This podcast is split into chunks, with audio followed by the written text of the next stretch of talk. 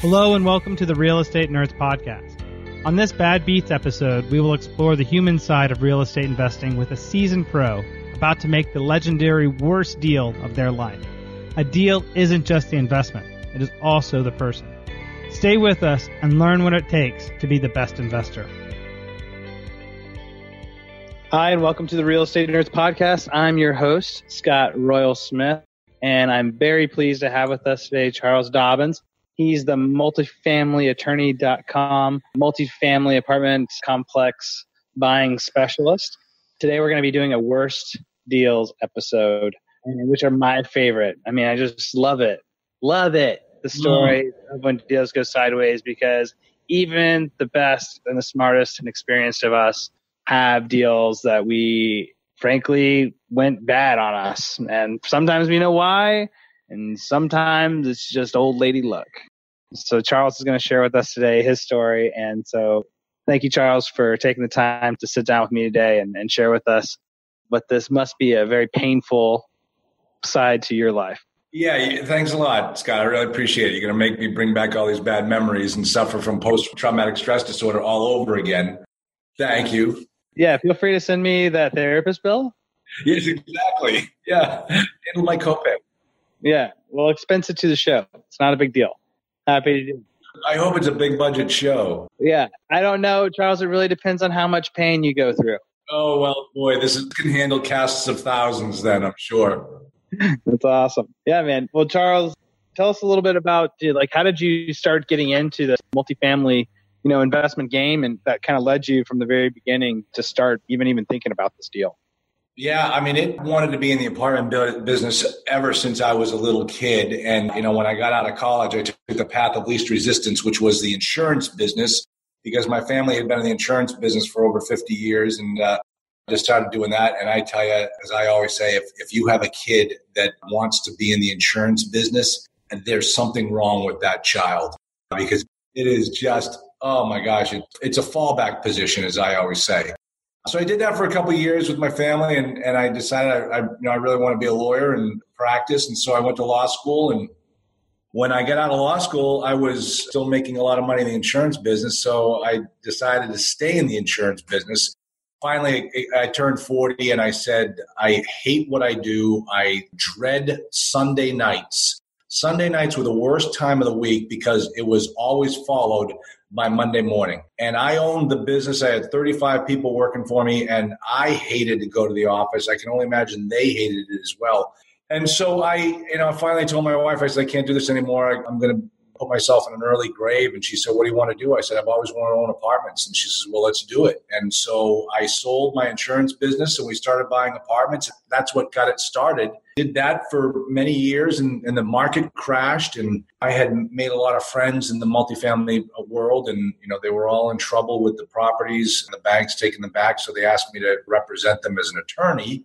And that's when I hung out my shingle to represent them uh, legally. And then I came to the realization that there wasn't really much I could do for these investors. The damage had already been done. And one thing I realized was that some of these people should never have gotten into the deals that they were in. And they were obviously given bad advice or didn't have any advice in searching out these deals. I decided to stop representing people legally and start representing them as a coach, a mentor, a, consultant and that's when I started training people on how to buy apartments the right way. Oh, that's fantastic. Yeah. In terms of, I mean, that's quite the journey of, of going through, you know, all the way to coach and, and guru now. And, and imagine like along the way that you're, there's different like inflection points, right? Of where you have different levels of mastery of the, of the skill set. Like how long did it take you when you first started looking to buy apartments before you feel like you really had a mastery of how those deals work? Well, you know what? I tell you, I didn't. And it's kind of like practicing law. That's why they call it the practice of law. It took me a while, but one of the things that I did was I burned the ships. When I sold that insurance business, I had nothing. I had nothing left to fall back on. I, this was it. I was going out to do this. And so I did what I had to do to make uh, deals happen. In hindsight, some of the deals I did were great deals. I'd do them again today. And then there were other deals that I wish I had never seen those properties. And today, I can look at a property and tell you exactly what it's going to be like to own that property as an owner and what it's going to take out of you. You know, as I always tell my students, owning a multifamily property changes your life. And you have to know if that property is going to change your life for the better or for the worse. And I can tell just by looking at it. How long does that take, though? Like, how many deals do you think you have to look at before you start having that level of competence?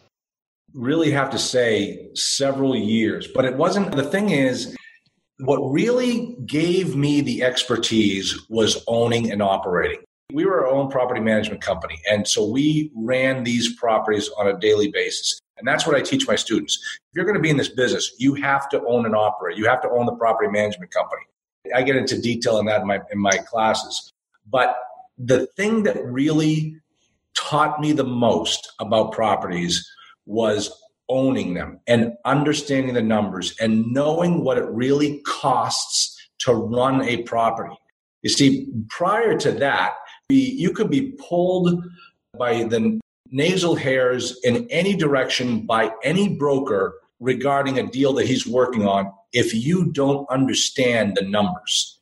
And you really get a good grasp on the numbers when you're running a property like tricks that these guys try to pull, like a C class property, and they're telling you that the repairs and maintenance budget is $200 per unit per year. Well, I can tell you right now, you can't own a C class property and only have $200 per unit per year as your budget. It just can't happen. Uh, you know, these types of things, rules of thumb that I've created that brokers will try to put past new investors all the time and it isn't until you really know what it takes to run a property before you understand what the best thing to do. So you can sit and go through all the classes you want, but if you're not going to crack any eggs, you're never going to understand this business. So, so typically, I'd assume that you would be like having people that are just new to real estate investing in general, or especially in a multifamily, as like joint venturing or partnering with somebody in their first deal that has all that experience to run through. Oh yeah, are you saying is that what I do? Yeah, no, I'm just saying, just in general, that's the general advice, right? For anybody that's how do you get into your first one? We'll find somebody else that has experience, partner with them, and learn from them how what it actually takes to run it. Right, and the thing is that most of the classes, these teachers don't tell you that if you're looking at doing a three million dollar deal and you've got no experience, the bank's not going to give you a mortgage. You are going to need to to partner up with what we call a key principal, a KP, and they will help you get across the finish line. This, you know, I have clients that are qualified as KPs all the time, and I introduce them to my new students, and the two of them work together uh, to get approved for the mortgage. But that gives you that experience, and you know, uh, some of the best KPs that I uh, work with really take those new investors under their wing and show them what they're doing right and what they're doing wrong. Uh, that's super cool. Yeah, way to do it and that's one of the things that I've always encouraged other people to do. And that's great that you've professionalized it as part of what you do with your your company there.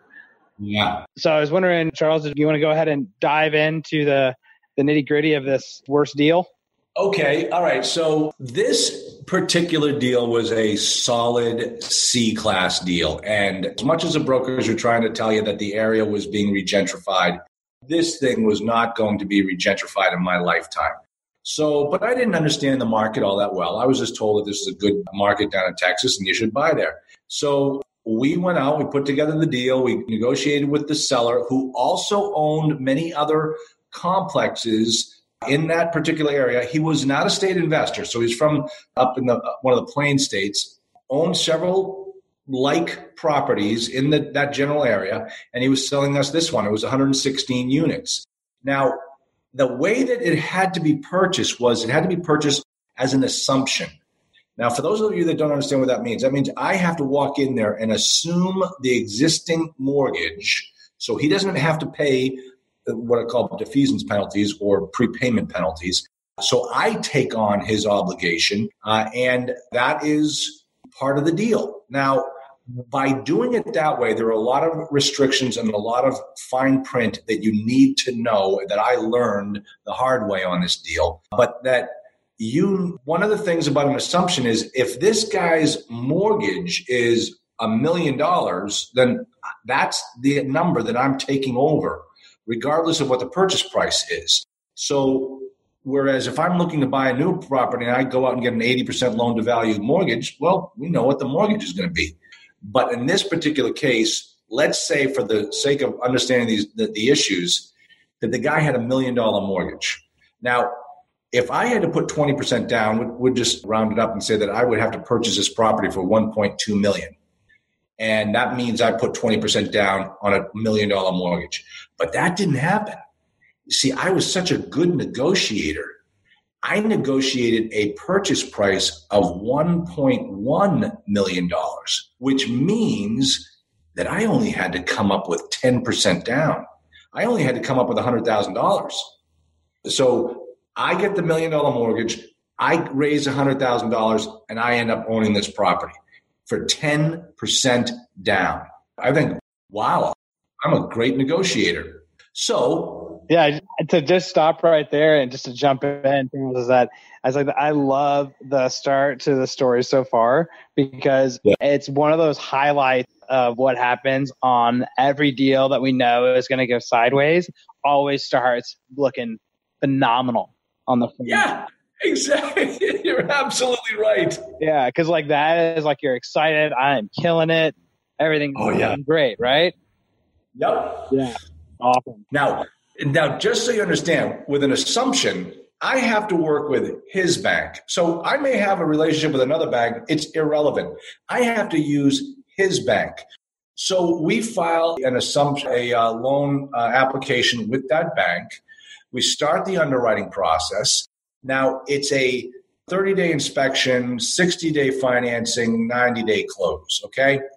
In the con in the mortgage, it clearly states that the mortgage can be assumed. And the way it gets assumed is the new person coming in has to is either going to be approved or declined by the bank. The bank cannot add any additional economic terms to the deal at all. So it's either you're approved for the existing mortgage or you're declined. That's it. Okay, fine. So we sit back and we wait and we go through the 30 day inspection and we look at all the units and everything looks fine. The property is running at a 97% occupancy rate, 3% vacancy. You look at the numbers, and this deal is a beautiful. You make so much money every single month. I cannot wait to own this property. So that, that's part of like all of your piece too, like all the analytics of the deal look beautiful. Spreadsheet. Oh, exactly. Yeah. And these analytics, the mortgage, I mean, the, the occupancy had to be certified by him certifying the rent rolls every single month. And so every single month we'd get updates 97%, 97%. Man, this is great. Now, the problem that happened was that we get past the financing deadline and our $40,000 earnest money is now hard. It's hard. If we don't close on this thing, we have to walk away. And so we have to come up with, with some way to make sure, you know, we're still waiting to hear from the bank because the bank doesn't care about my contract with him. They don't care. And that's one thing I learned about an assumption is that when you're doing a typical real estate deal, there are usually two parties involved in the negotiating table, the buyer and the seller. When you're doing an assumption, there's a third party and it's the bank. And they don't care about your deal between the purchase buyer and the seller. They don't care. So we get past the financing period. Our money is now hard, and we get a phone call from the bank. And they said, Hey, looks like you're going to be approved. And we're like, Yes, perfect, great. said, But there's an issue here. I said, What's the issue? He said, You're only putting 10% down. Okay. Yeah, that's because I negotiated a great deal. Yeah, and congratulations, the bank says you did negotiate a great deal, except for the fact that we need you to have more skin in the game. I'm like, well, what do you mean? How could we possibly have more skin in the game? We've negotiated a purchase price. There is a set mortgage amount. What, what do we do?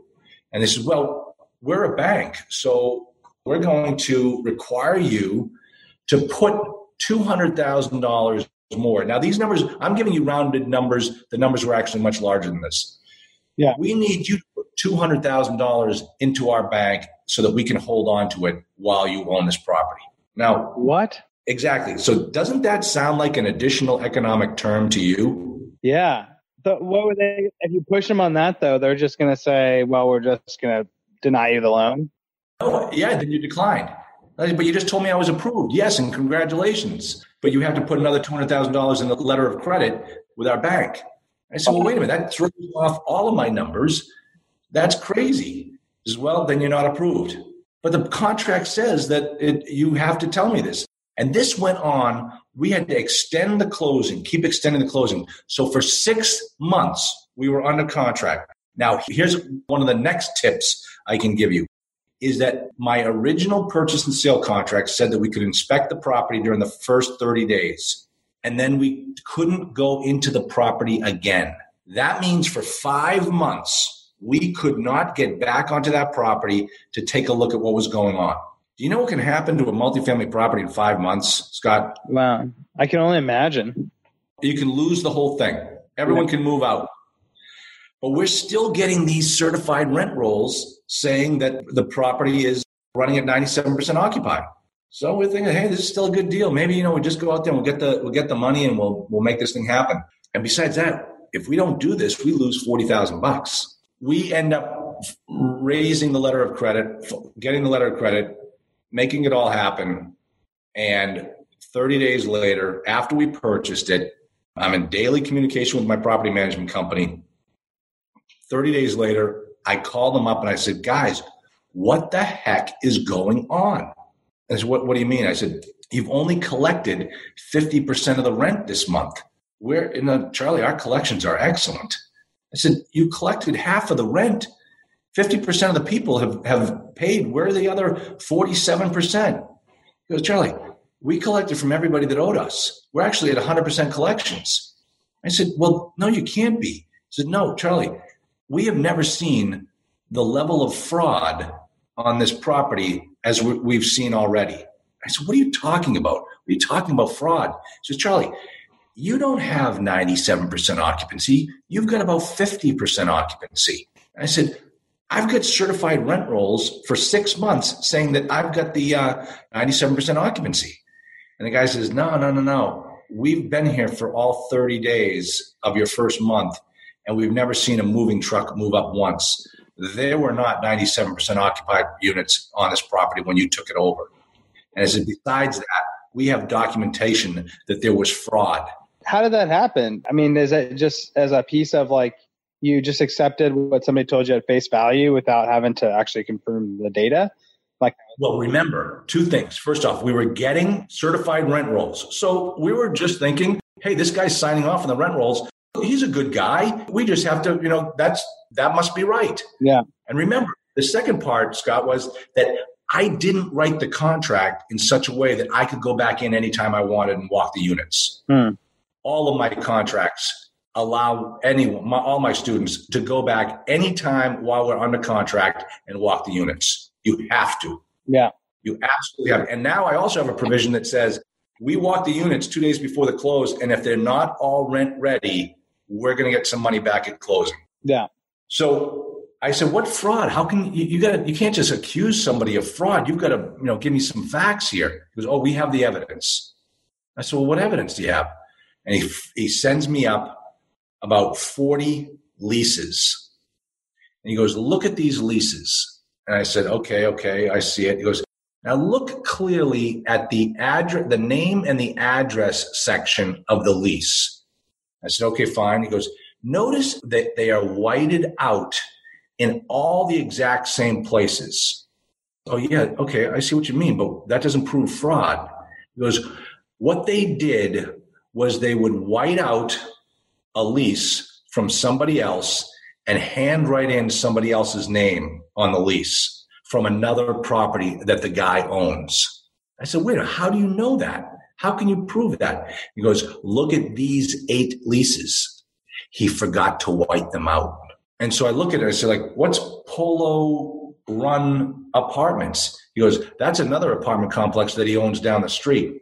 So he was taking leases from other properties of his, whiting out the name, the address, and handwriting in the address of my property to show that he had a 97% occupancy. Wow. That's incredible. Yeah. yeah. It's called Phantom Leases. Phantom Leases. Yeah. And that's, and I teach a due diligence course and I teach all the different ways to protect yourself against that from happening.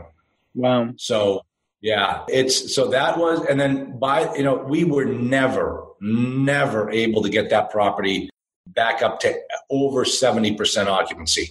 It was a disaster right from the very beginning.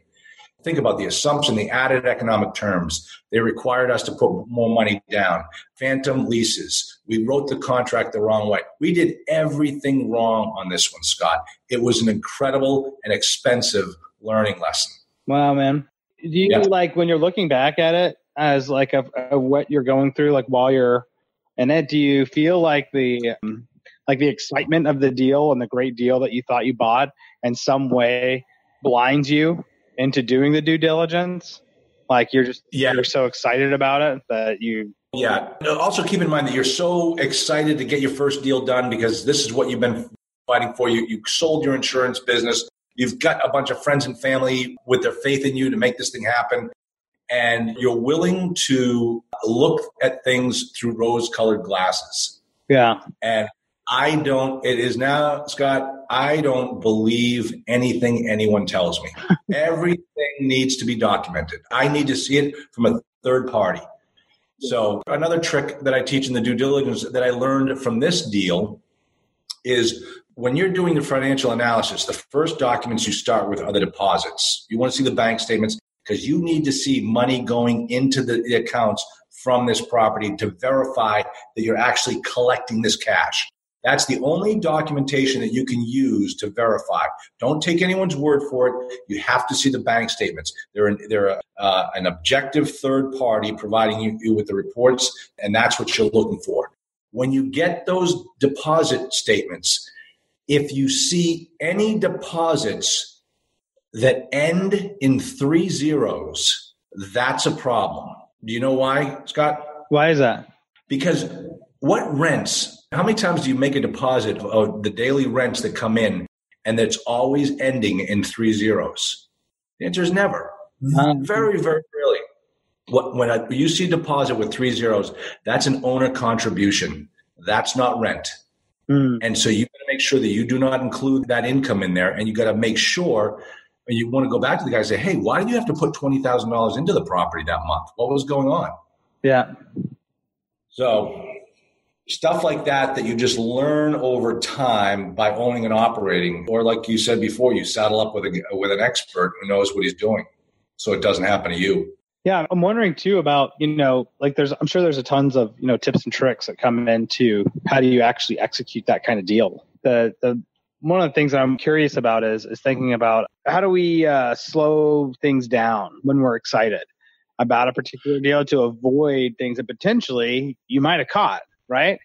And yeah, I'm wondering if, like, with your experience going through it now, like if you were the Yoda talking to that guy, and maybe you're not the apartment expert yet, but you're just a, a wise person.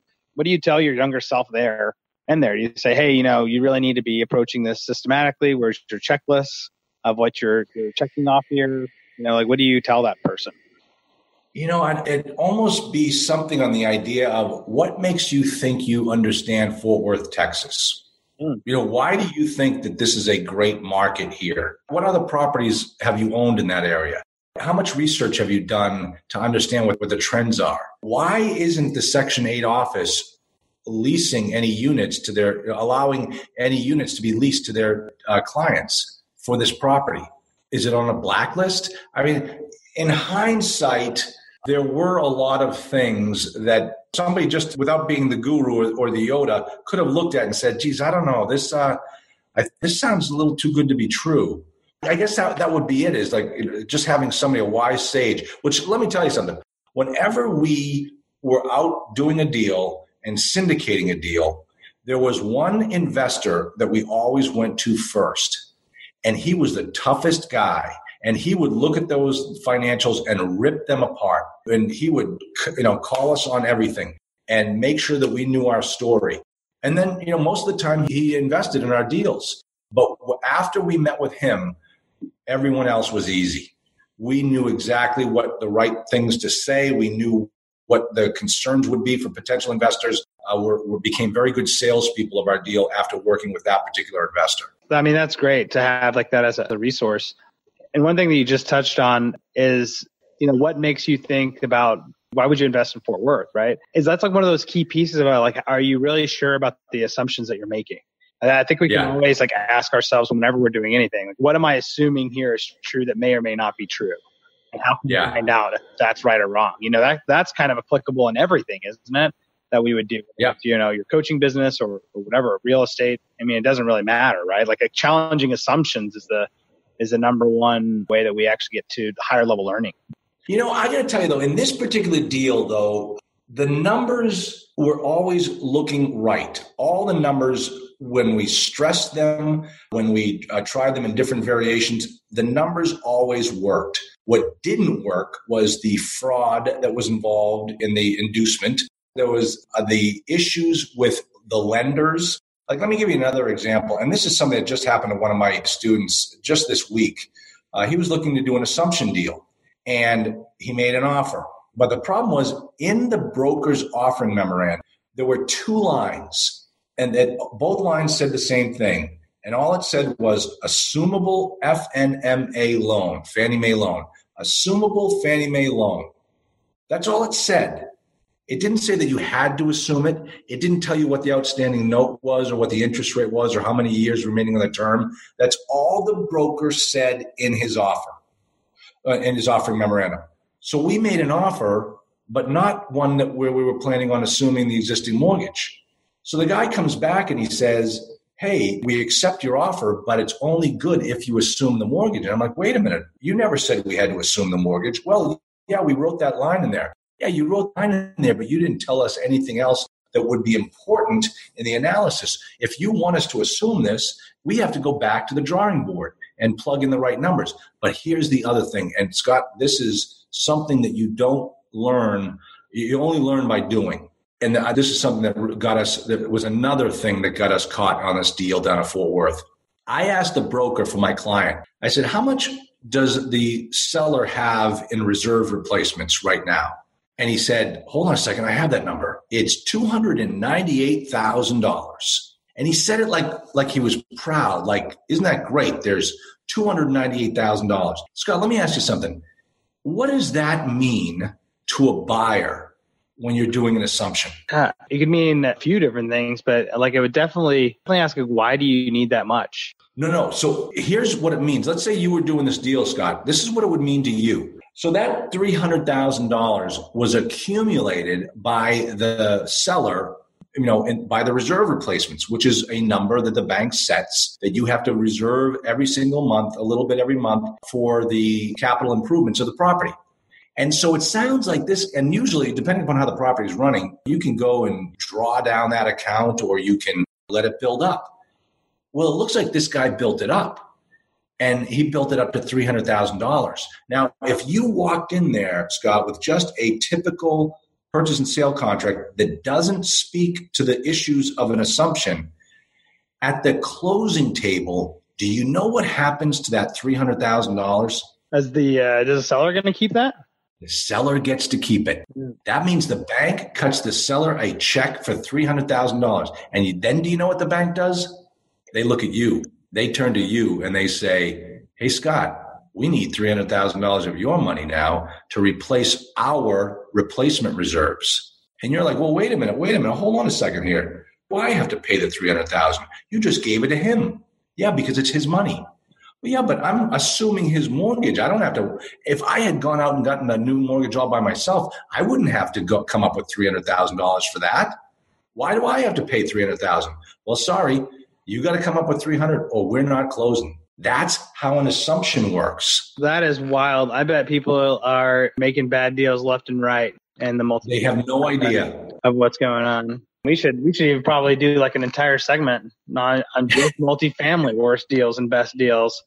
Oh my gosh, yeah. No, believe me, after after 2007, there are a ton of them.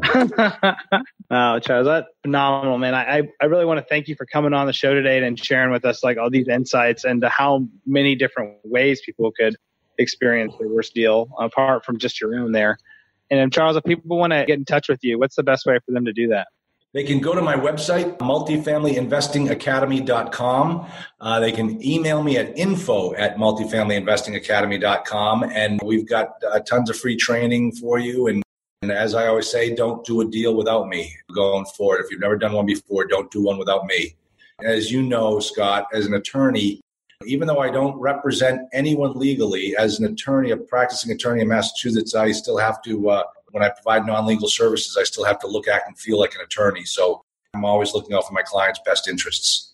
Yeah, absolutely, Charles. And, I, and I'm sure you do. I would uh, just parrot that and saying that, you know, if you haven't done a deal before and it's your first one or maybe even your first two, is to find somebody really experienced to work with on that to, to have a joint venture with. And you're looking for the multifamily and you liked what you heard today, you know, reach out to Charles and I'm sure he'd be happy to connect you up. Yeah, absolutely. Absolutely. Well, great, Charles. And just want to say thank you guys for, for listening to this show. It's the Real Estate Nerds podcast. This was as a, uh, a bad beats, a worst deal episode. And uh, we will uh, be in touch uh, again here shortly. And Charles, I hope you have a great day and, and enjoy your amazing weekend here. Thank you so much. Uh, yeah, I hope I don't make the Hall of Fame on this one, but I probably will. It's pretty good, Charles. You're pretty good. Yeah. I like it. thanks, All right, Scott. Thanks so much for having me. I've enjoyed it. Absolutely. Uh, bye, everybody. Thanks. Thanks. That's all for this Bad Beats episode. I'm your host, Scott Royal Smith, with the Real Estate Nerds Podcast. Did you see yourself in any part of that story? I know I did. If you enjoyed the show, leave a review to help clue in the sleeping masses of what they need to know and what we all need reminders of. Do your good deed for the day. Thanks, and I'll see you again soon.